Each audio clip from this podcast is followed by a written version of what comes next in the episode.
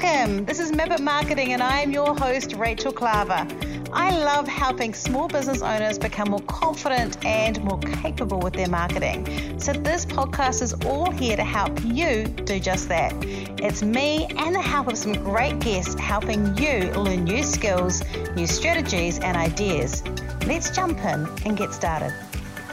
There's just something about a beautiful coat. I have a slight addiction. Well, I love clothes, but I especially love beautiful coats. And finding the perfect one for you can just transform so many of your outfits into something that is just so stunning and memorable. So you can tell I'm going to like this this guest today. In 2019, Claire Williamson launched Velma and Beverly, a bespoke coat and jacket company, becoming really well known around in particular circles for its bold use of colourful wool and the option to select a cotton lining that best fits your own personal style. So everyone is potentially different from the next one.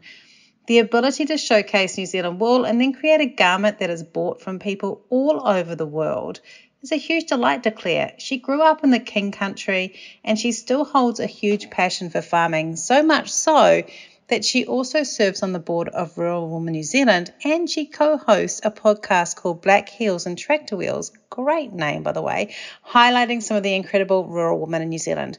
She's also a financial advisor. She's also got all sorts of other bits and pieces that she does. She is a true powerhouse in terms of business, and I was amazed at how much she's just able to fit in and looks like a relatively sane and calm and relaxed person. Amazing. Today we talked to, to Claire about what she's learned about starting her own clothing line, how she's worked out what to outsource and what to keep control of, how she's marketed it, how she balances it with the rest of your, her life, and what she's planning for it as it grows. It's a great little story about how you can start a side hustle and have it grow there and still have it going while you're doing other things, but also how you can still have big dreams for it and see other ways to grow without compromising your desire to keep that something sustainable, keep that made to measure feeling, and keep it quite small and bespoke as you move forward. It's a great little podcast. I hope you enjoy listening. Hi, and welcome to another episode of Map It Marketing. I'm your host, Rachel Klaver, and I'm so thankful that you've joined us today. I am with someone today who's going to help me talk about one of my passions in life, which is really seeing rural communities and rural businesses thrive, especially here in New Zealand, or if you're listening in Australia, you know that our rural communities are so important. And often we look at things in urban centers and we go, oh, this is really cool, but we're missing all this really cool stuff. So Claire, who's who's going to be with us in a minute, is going to share that with us before she jumps on and introduces herself and talks to us about her beautiful business, which is called Velma and Beverly. I got that right, Claire? You have. I wrote Thelma originally, and I was like, no, no, it's it's Val, it's Velma. And then I was like, it's like Velma, like like in um, Scooby Doo. It is. Yes. um, so I was like, I remember it from that. So, um, but before she jumps on, if you've got questions or you want to talk to other like-minded business people, do come and be part of our group Map It Marketing on Facebook. There's a link in the show notes, or you can just search for it on Facebook and it'll come up. And of course, I'm going to do a cheeky little plug for my book, Be a Spider, Build a Web, which is all about how to help you build content marketing to your business. And it's actually also about how to build a really authentic business that you'll love with all the mistakes that I made. So you can learn from me. Um, so there's a link to that show notes, or you can Google Be a Spider, Build a Web or find it on Amazon. There's my plug. Okay, right. Without much further ado, um, Claire, welcome to the show. Thank you so much for having me today, Rachel. I really appreciate it. Well, I'm super excited about this. So, um, you're Claire Williamson, and you have a business called Velma, Velma and Beverly, which makes delectable wool products, which you're going to talk about. Um, but I just like everyone to know who you are because you also have a podcast, and I think we should tell people about that podcast too. I do. I do. So I'm also involved with Rural Women New Zealand, and we have a podcast called Black Heels and Tractor Wheels, and we tell stories of rural women from around Aotearoa. So it's pretty exciting. It's uh, We're now into our fourth season, so please join us if you can. Um, but Velma and Beverly, and the story is uh, multi pronged, really. I have always had a passion for wool for, for many, many years. My mother actually did a, a project on it for Kellogg's about 10 or 15 years ago. And I think that it sparked something in me to create a product that was going to add value to wool in the future. So I basically these days, Velma and Beverly is a bright, colourful wool coat uh, business. It's quite small still, unique coats, um, and we've got a couple of styles and many colours now. We try to launch two new colours each year. Um, and it's called Velma and Beverly because it's named after my grandmother's. I wanted to have um, some provenance in the business and yes, sometimes people think that my grandmother's names are a little bit strange, but um, I love them and it does make for a little bit of a different business title. I think it's great. My mother's name, is, she's Dutch, is Shirska. So I'm very thankful that I haven't named my business anything because no one knows how to pronounce it. But I think Velma people are gorgeous. And I do think like wool is such a timeless product and it lasts. Like if you get a woolen product, it lasts. So having names that are from a little bit of yesteryear actually makes it quite perfect. Yes, it does. And they were also both um, massive sewers. They all made their own clothes. They looked after their families. Um, and I think I just really wanted to have a little bit of that in, in the story of the business. It's very, it was very much a, a passion project which evolved into something a little bit more. Um, and so it's nice to have their names out there. And I think I feel just special to be able to connect them back into what we do every day. So you have this rural podcast, and you obviously have that real passion for rural. Are you a rural dweller yourself? Do you live rurally? I am. I, I I'm rural lifestyle at the moment, so I'd like to say I'm a pretend farmer. So I have lifestyle uh, as a pretend farmer. Uh, yes, I have uh, sheep, sheep and, and some cattle and, and chickens and things like that. And I live rurally just out of Cambridge. But my long term goal is to buy a farm. My parents are sheep and beef farmers and have been my entire life. So that's where my inspiration comes from. And I'm grateful to have a lot of people around me, particularly rural women, and um, in my sort of wider network um, who are really helping support me in that in that venture. So yeah, one day I'm going to be growing and, and selling animals and wool to the world. Um, but at the moment, I have partnered with some fantastic farmers who have real sustainable goals. Um, Palliser Ridge down in the Wairarapa and also um, the Grumpy Merino down in Canterbury. so just, name. yeah, she's fantastic. plug, plug for her as well. Both of those businesses run um, other bits and pieces in, in with our partnerships. So are those, so that's a woman led business, the Grumpy Merino? Yes. So, because that's one of the things I am quite interested in, because I mean, we met, we talked briefly that years ago I wrote a book called "She'll Be Right" about women who work in farming, and one of the things that happened there, and this is years ago, so this is like 2006, um, and I so probably was interviewing in 2005. Was one of the things that we talked about then was that women who were on farms, um, they either were choosing to have a business that was separate um, or if they had been thrown into running the farm, they often found that because of their husband had died or illness or something like that, which did happen, um, that often that there was poor record keeping and they were kind of thrown into something. And so many of them were starting to actually go, no, I need to have my own thing, my own business. I'm too, it's too hard to find something that I'm doing. Do you think that there is a groundswell, like a continued growth of rural developed business businesses now in New Zealand? Definitely. And it's something we've been exploring a lot at Rural Women New Zealand because obviously we are now servicing a very different demographic to what we did yeah. 30 or 40 years ago.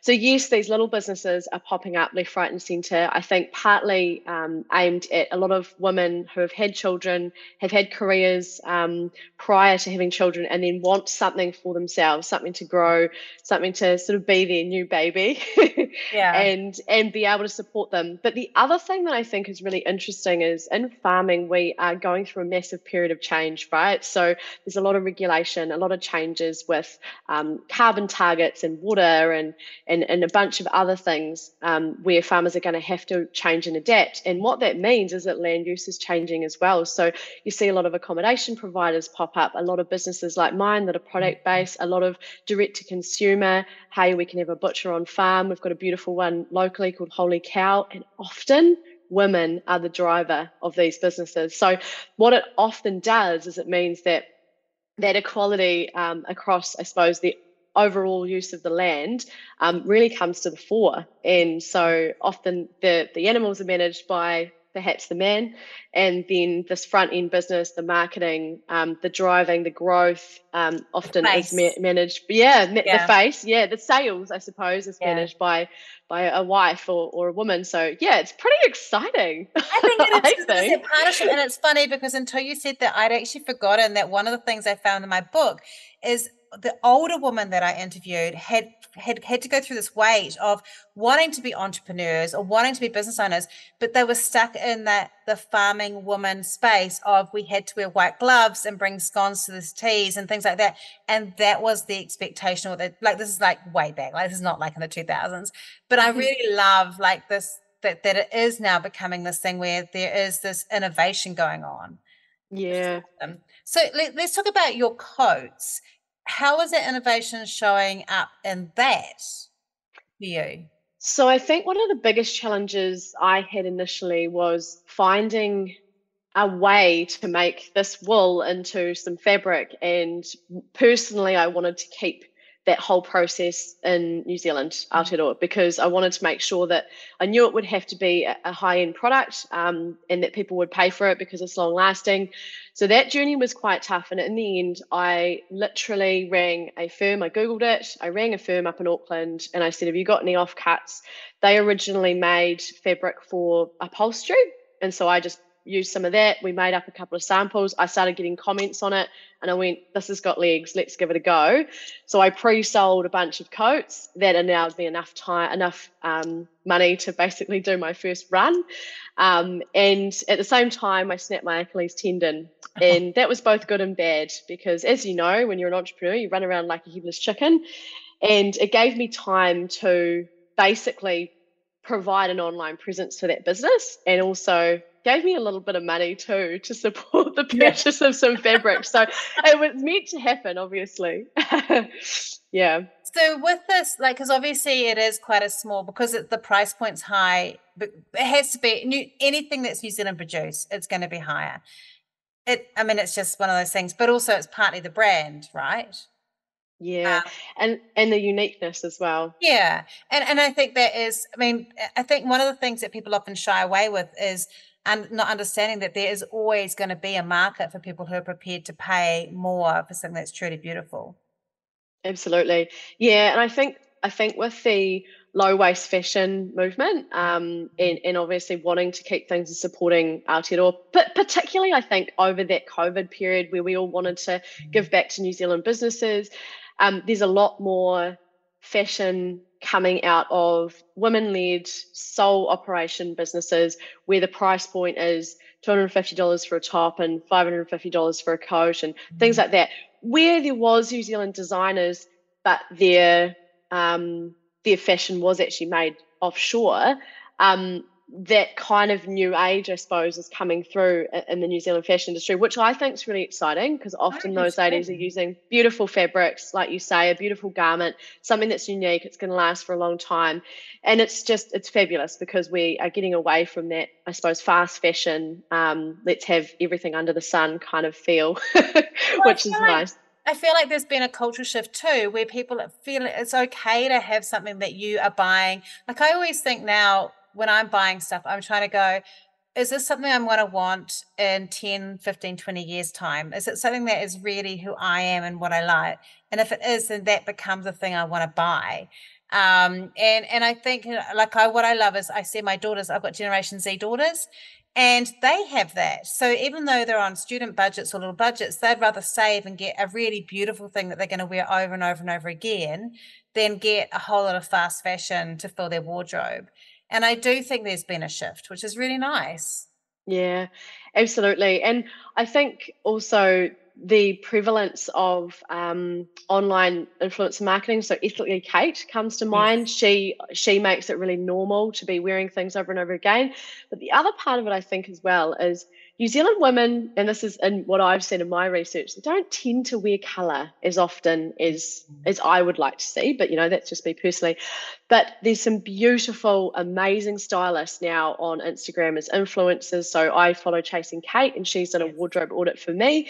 And um, what that means as well is you can pick pieces that are going to fit in with your wardrobe for the long term. So she was fantastic. I bought a couple of things that complemented what I already had, mm-hmm. and now I feel amazing every time I go out and step out into the world. And so I think that's a, a, way to, I suppose, eliminate that waste aspect as well. Um, yeah. You know, so it's buy the things you're going to wear, but also buy the stuff that's going to fit with the other things. yeah, and I think that is, I think that that is that thinking through or the versatility of something's really good. And one of the things I really noticed too, which I think is quite gutsy for a small business size, especially because people often say that you can't deliver small, is you have quite a big size range. Yes. Well, our currently our coats are all made to order. Mm. And we did that because, um, to give you an example, I've spoken to a lot of people and they say, "Oh, the sleeves are too short," or "or I'm taller than my size," or and I kind of went, you know, we're small. Why can't we cater to those people? And I've had I've had ladies buy three because they can get that extension on their arms. Like you know, it's just a, a standard no, thing. It's so true so, though, right? Like I've got yeah. So I've got really big arms. Yep. And so everything else is smaller, like a lot smaller, and then I have to size up to the arms. And I have bought to order purely because it means I can change my arm, yes. upper arm size. Yeah. Yeah. And so we're not a tailoring service, don't get me no. wrong, but we do take measurements just to make sure that yeah, if something is going to be way too short or way too long, yeah. then we can we can adjust. We also do our best to fit in with any shape or size because I believe that every woman's got the chance, should have the chance to feel beautiful in what they wear. And so, um, so again, we do have a large size range because I want to cater to as many people as possible. Um, it's not always possible, but everything we can do, we do do in that respect. So yes, it is a bit unusual, but yeah, and I think that is, I think that sort of thing around they're not possible. Like I, um, I I have worked within the plus size community, and I know some people go, "Oh, it's not inclusive if it's not, you know, size 32 plus." But there is a difficulty. Like I've worked with plus size designers, the cut becomes different once you reach a different size and that become that's a whole different level of knowledge as well. Like you, there are there's shifts and changes but I, I really applaud you for doing that broad range because it's capturing a large amount of potential people who are going to do it. And i think it's a really gutsy thing to do because it's very easy to go i'm just going to do size 6 to 14 or whatever and not have that there which is good. Um, so talk to me a little bit about how you market your product. Like, is it word of mouth or like where does it come from? Yeah, it's a little bit of everything really, given that we're still small. Yeah. So partner partnering with other rural-based women-led businesses has been really big for us. It's something that we've seen really successful across a bunch of different businesses as, as well as our own. Um, we market it on Facebook and Instagram, um, and generally it's always about how is this product going to make you feel? Um, it's going to make you feel beautiful. Here are the the options that you've got. Um, you know, talk to us if you have any questions, those kind of things. Um, but equally, I've also tried to kind of go out. I mean, advertising when you're a small business is really challenging. So, um, so we we actually have tried to partner some advertising pieces with. With offerings for certain parts of our community. So, for example, we advertise in Shepherdess, which is a, a magazine that goes out to rural women. And because there are a lot of women in that space who want to support mm-hmm. uh, rural led women businesses. So, therefore, we're able to sort of capitalize on that. We have tried a few other things, uh, which is like a couple of ready made options for our coats, which, which was helpful. Um, so, people like to be able to just buy and, and go, which is awesome. Cool. That's mm-hmm. great. Um, and then also, we've been involved in a few small little campaigns. Um, one I did last year was We Shop Matters, which was the ANZ campaign. Um, and that's been fantastic as well. But I think the biggest um, where we've gotten the biggest traction um, was actually early on in the New Zealand Made Products group, which oh, was um, on Facebook. Choice, yeah. yeah. before it became Choice in 2020, yeah. and that was the that was the beginning for and us. I, so many people had huge impact just during that lockdown time and during that time. It's not like that so much now. Like I, you know, people say that they're not getting that result or whatever, but it did. It was for the moment, it was like this beautiful gift to so many makers who were really unable to have a voice for a long time. And people wanted to buy a New Zealand product and they didn't, they weren't going, like I see a lot more comments, you know, with like, oh my gosh, you know, I know it's hand knitted, but why is it over $200? You know, whereas, but then it was like, love it, buy it, I'll help you. And I feel like there was this beautiful groundswell of support for people who are makers. Yeah, felt it felt so good too. I remember the the day that my post blew up. I had over fifteen hundred shares overnight, wow. and yeah, and just unimaginable amount of comments and I had all my friends messaging me um, saying, Oh, you must be thrilled. And I had no idea what was going on because I was at my parents' house in lockdown and they didn't have reception. Hilarious. And I know.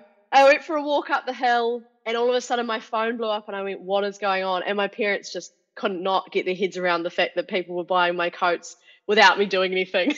yeah, that is so, kind of um, a magic thing, right? It was magic, yeah. yeah. And I guess for you, like, because it is, I mean, people may buy another one, like you said, someone's mentioned three, but it is an investment. So it's not like it's not like fast fashion where you can go, great, you bought one now, three months later, do you want to buy another one? It doesn't work mm. that way so much, does mm. it? Not in the same way. We've found that every time we've launched a new color or a new style, ah, um, people have, you know, wanted to to part, put that into their wardrobe. Mm-hmm. Um, we've also got some other plans around um, building some wool-based products in and around the coats, so things like blazers, um, suits, yeah. those kind of things, but still based out of wool because I don't see a lot of that around. Um, none of it's made in New Zealand, even if it is around. So yeah, I, I think that'll expand our um, our reach to a slightly different type of woman. So if I think about myself um, as a day-to-day professional woman, um, a, a colourful suit or a colourful blazer or a colourful skirt or a colourful you. pair of really nice pants, colourful, massive, amazing, amazing. Mm. And so mm. we talked about New Zealand. Have you had overseas orders or overseas interest as well? Funnily enough, we have. So we got we had a few in Australia at the start. Um, and then we've had a couple from the US. I've got, I've actually got no idea where they came from. That's not very good Magic. marketing, is it? But oh no, um, you know, it's amazing. and it's hard guy, to ask though, isn't it? Like you don't want to go, oh, oh, this is so exciting. Can you please tell me where you heard it from me? Because you want to be like. Hey, well, we have US orders all the time. You want to be yes, Exactly. exactly. No, this beautiful man from somewhere in the south of the US emailed us and he said, I know it's going to be expensive to send, so you charge me whatever it costs you to send. Um, and in the end, it was it wasn't too bad, but it was probably still 120 bucks to send it. And um, yeah, and he was just he was fantastic. He was over the moon. So I think it's just yeah, it's just targeting the right people. Um, and I think with the offshore, you know, the New Zealand story is still pretty strong, um, strong. particularly in the US. So yeah, it's somewhere we could go in the future, but we'd have to we have to charge shipping um, yeah. offshore, whereas in New Zealand we we include well, shipping. I worked with you know, a guy who mm. um, during during the COVID period actually, and he does um, 3D lifestyle, uh, 3D sized um, steel sculptures. Some of them like twenty five, thirty five thousand dollars each. Oh wow! And like they they they're like of lambs and and mowers and all sorts of things. And um, he has people buying them overseas and shipping them. He had someone who bought like seven for a desert um, place in Alabama. I was, I know I've got the wrong place now because I don't think deserts are in Alabama, but he got like seven, like seven, or Utah. I don't know. I'm mixing up my things, but he got like seven, like buying them. So I'm just saying, don't let that be a stopper for you. They don't care about the freight. Like if it's that level of that, mm, yes, absolutely, luxury product, and luxury product people don't worry about that if they want the product. Mm. Yeah, exactly. Yeah. Yeah. Yeah, I mean, it's we still want New Zealanders to buy them too, but I'm just saying, like honestly, I that and I we've got you know worked with another client who sells mainly woolen products over in the UK and US, and they don't have a problem with the pricing and the shipping. Mm, mm. Yeah, yeah, I love that. So you could just like explode. so, so you have this. This isn't your full time gig, though, is it? Or it is? No, it's no. not my full time gig. I uh, yeah, I started it as a as a passion project, and I now have um, Phoebe, who's fantastic. She's actually one of our New Zealand rowers, oh, awesome. and she um, she does a lot of the customer service work, um, social media, the orders and stuff for us. Um, and then I have a fantastic sewer who's based here in the Waikato as well, um, and she does all of the sewing for us. So we're actually looking for a new sewer. So anyone here that hears this, um, who is very good at um, reading a pattern, cutting, doing things from start to finish. Um, we sort of don't really do the uh, multiple, you know, garments at a time type yeah. thing. It's more of a garment at a time. Yeah, we're looking for someone else. Um, but yeah, I sort of oversee the, the, the partnerships and the connections and, and things like that, and sort of set the direction. The operation, then, yeah, mm. operation, yeah. yeah. yeah, And then in my day job, I'm a mortgage advisor. So, and I guess uh, that more the mortgage advising would give you flexibility to be able to run this as well because it's not it does be there. You know, it can fit around. It is a, yeah. it is a really interesting thing because I feel that with a business like yours, it is something that is very hard to run as a solopreneur without having external help somewhere in that path, especially if you're cutting and you know sewing. Yeah, I think the two parts for sure. You've got to, you've really got to have, if you can, have someone doing the sewing and someone managing the the operational part, um, the customer service and, and the marketing and the sales, because um, they are quite different skill mm. sets, and not everyone wants to do both as well. So I always knew that I probably wouldn't be good enough at sewing to do the sewing side. Um, I made my first um, like prototype, and then from there I realized that taking 10 to 15 hours per coat was probably just not going to be viable. no, and probably cause um, stress. Yeah. yes. Because I, um, I, I interviewed quite early on in my podcast um, a woman from Adelaide. She has a business called Curvature Clothing, and she does the to order thing. She's only started doing ready mades.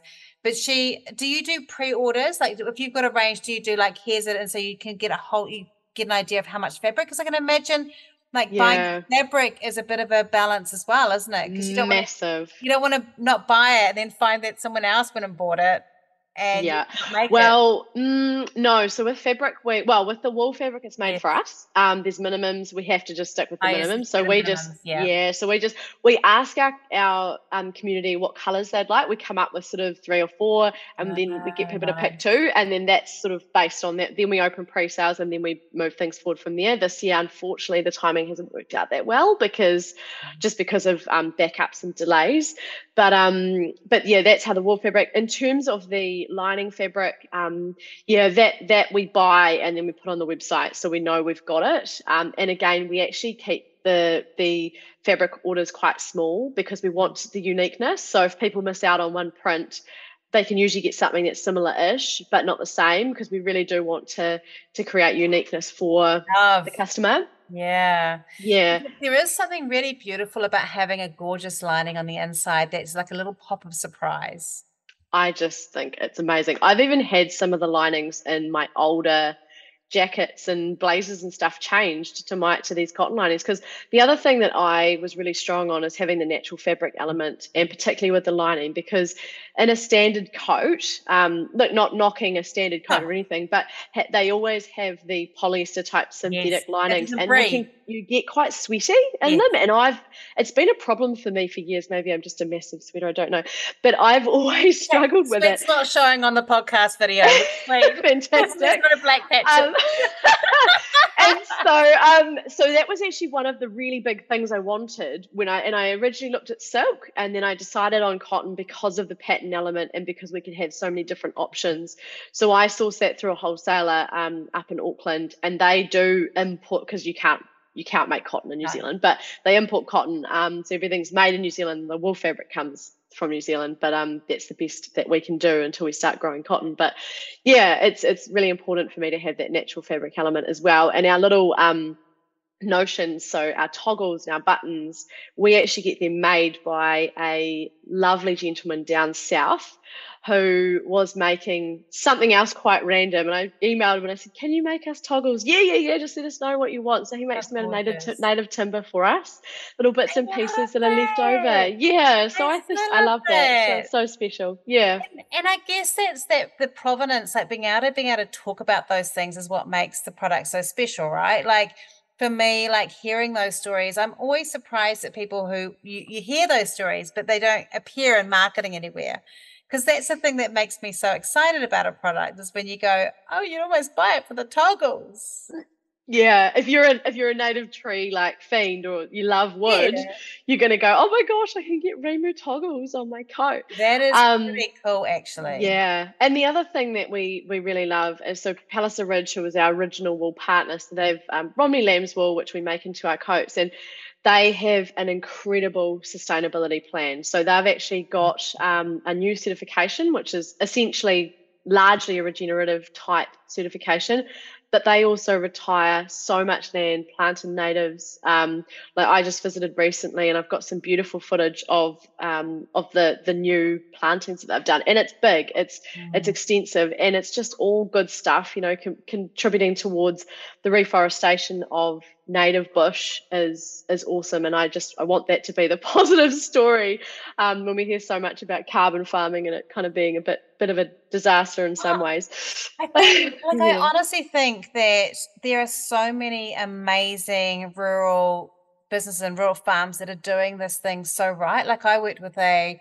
uh, furniture manufacturer in New Zealand who uses native timber, and they have a huge regenerative approach to it. Like they will only buy if it's either like river river rimu so it's already like somewhere lost um, or if it's somewhere where they know that it's going to be regenerated and it's got that and i love that because this it's this thing of us all being caretakers of our environment you know and having that seen in our products is such a powerful message. Yeah absolutely. There's and there's a lot of farmers now planning for the hundred years, you know, sitting up woodlots, Totara, Rimu, some of our other beautiful timbers, and saying, I know that I'm not going to see this in my generation. This is not a pine tree to be harvested in 35 years. This is something that we're going to look at in 100 years. And I think the more farmers that, that get on to doing that, the better things are going to be for New Zealand in, yeah, in sort of that 100 year period. Yeah. You'll be able to have all the toggles you want. yes, exactly. My daughter will have to run that business. yeah, she'll be doing it. She'll be doing it with the toggles. She'll be like, Matt, my mother made me do these toggles, and I don't know. yeah. I've got this thing that we found that we could use recently, but no, we're still doing the Rimu toggles. yeah, no, they're, they're fabulous. so, what's next for you with um, Velma and Beverley? Are you happy with where it's sitting, or do you have you got other? What What do you want to do with it?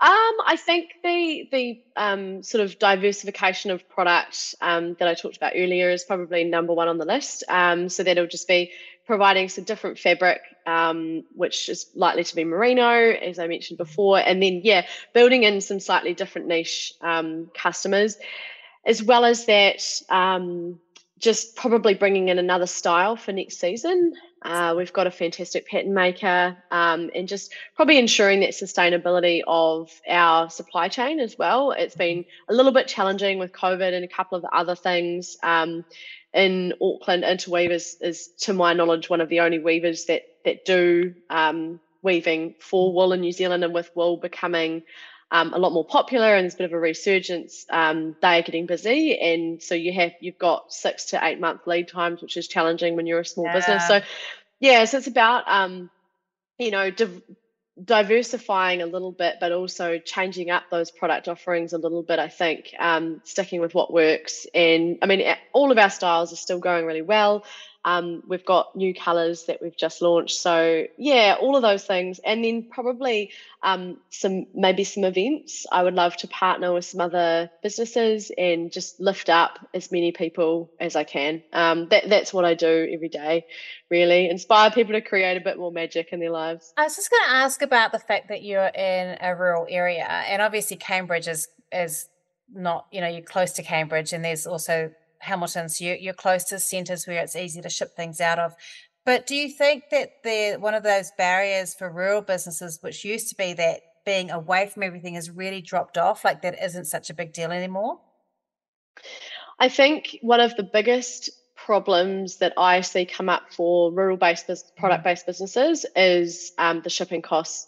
So mm. if they've offered, if that you know, if it, particularly if you've got a lower value product, if you're shipping out a, a $30 product as opposed to a $500 product, the shipping just really eats into your bottom line. And a lot of consumers don't like the shipping added option as well. Right. So I've seen a lot of chat on Instagram groups and Facebook groups about how to make that better. And I think if there was a a perfect solution um, from a postage perspective. I think that's probably one of the number one challenges.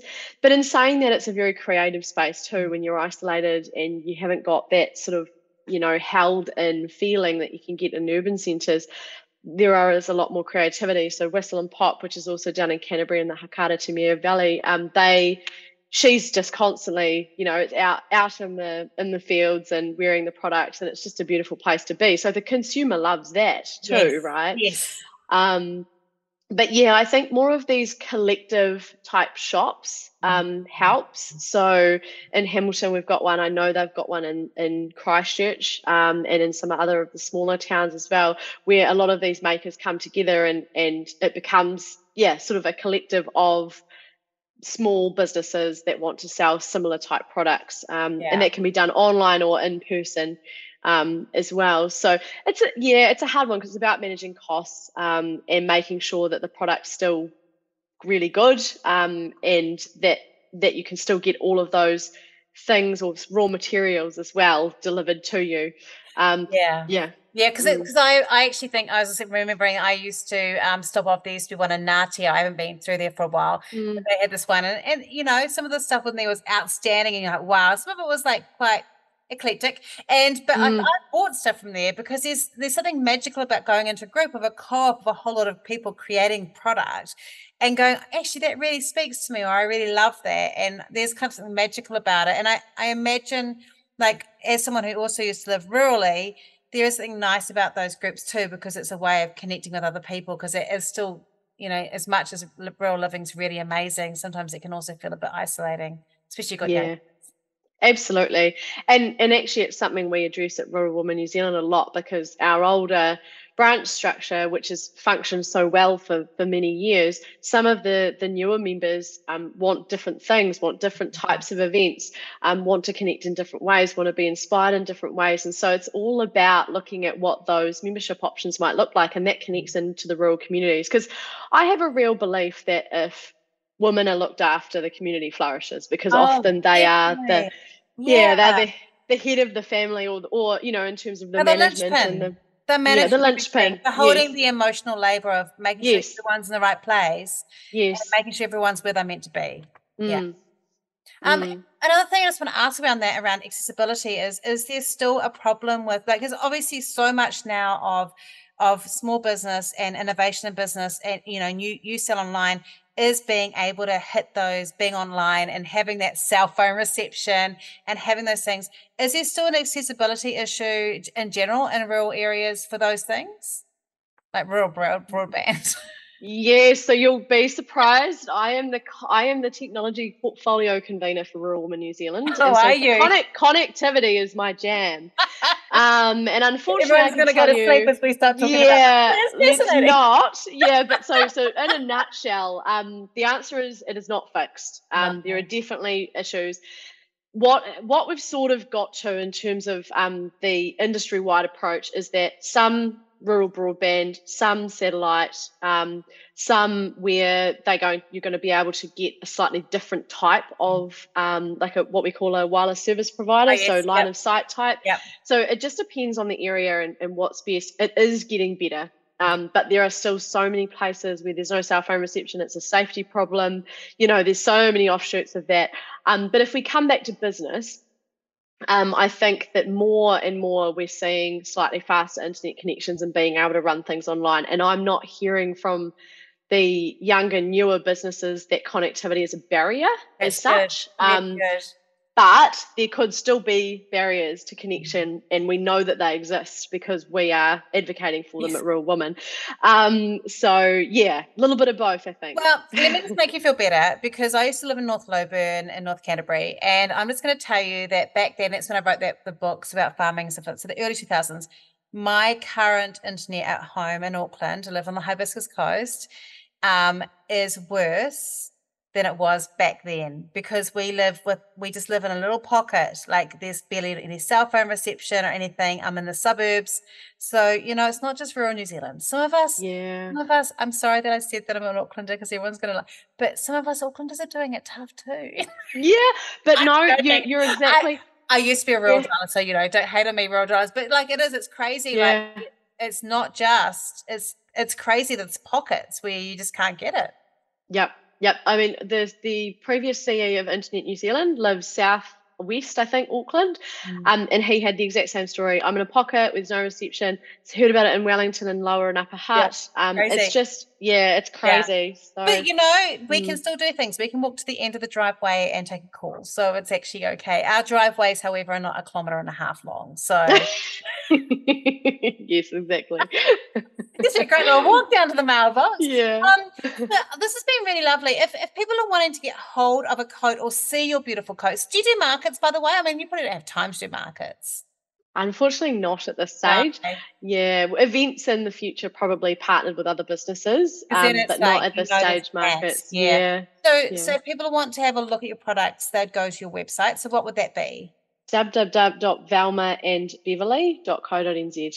Perfect. And I'll make sure it's in the show notes. And they can also find you on Instagram. Yep, at Velma and Beverley on Facebook, Velma and Beverley. And if you still can't find me, find Claire Williamson on LinkedIn and you'll be able to click through from there. You will be able to, which is where I found you because mm. talking to Chantal, who I had on the mm. podcast a few months ago. Who is also fantastic. Yeah, she is. And she was amazing because she's running her business from Glenorchy. So it's like there's no one around there. so Absolutely. It's really inspiring. Um, this has been a real delight, Claire. Thank you so much for being part of the show. I really appreciated having you on, especially because you know you're a podcaster too, which is always a bit threatening for another podcaster. So you know. I know it's quite scary being on the other side of it, but Rachel, I have really enjoyed the conversation oh, with you today. That's a relief. So that's a relief. well, thank you so much. And I will be, um, everyone else keep listening. I'm just going to do a little bit around uh, marketing and a real business and things like that at the end. So just keep listening to that. But otherwise, thanks so much, Claire. Fantastic. Thank you. There's a few things I want to bring up from this conversation with Claire. I really enjoyed talking to her, and it was nice talking to someone else who I think too likes having a range of things, a portfolio career, which I think a lot of us are starting to do, where we have more than one thing going on. Um, as someone who likes shiny new objects, that would be me, um, I like that idea of being able to have a couple of things that are going on. But what I really liked about this was that there is no desire to mass market from Claire. And I think for us as small business owners, a lot of the messaging we get is around how we should scale up and make something really big. But there's a real benefit in sticking to your quality and small quantity guns and keep something more sustainable and smaller without feeling like that means your business isn't a real business. So if that's you, if you sometimes battle with that, I want to remind you that you get to choose the business that you have. You get to choose the goals you have. And as long as you're meeting those goals and the ones that sustain the life that you want, that's the business for you, which could be scaling up. It could be, but it might not be. If you want to discuss this podcast or talk about it and want to come and do that with other people who listen, do come and be part of our Map It Marketing group on Facebook. It's there for any small business owner wanting to ask questions. You can ask questions of me in there too as a marketing strategist, and I'll answer them for you for free in there. So you can come and do that about your marketing. Or um, you can also just come and check out more of our podcast episodes if you're new to this podcast. If you've enjoyed this, please do remember to rate and review it. And otherwise, we'll see you next week. It's going to be me talking to you about marketing. If you love what you heard today, be sure to hit subscribe. And if you loved this episode in particular, I'd love it if you shared it on social media. Remember to tag me in so I can say thank you. Have a great week, and we'll talk soon.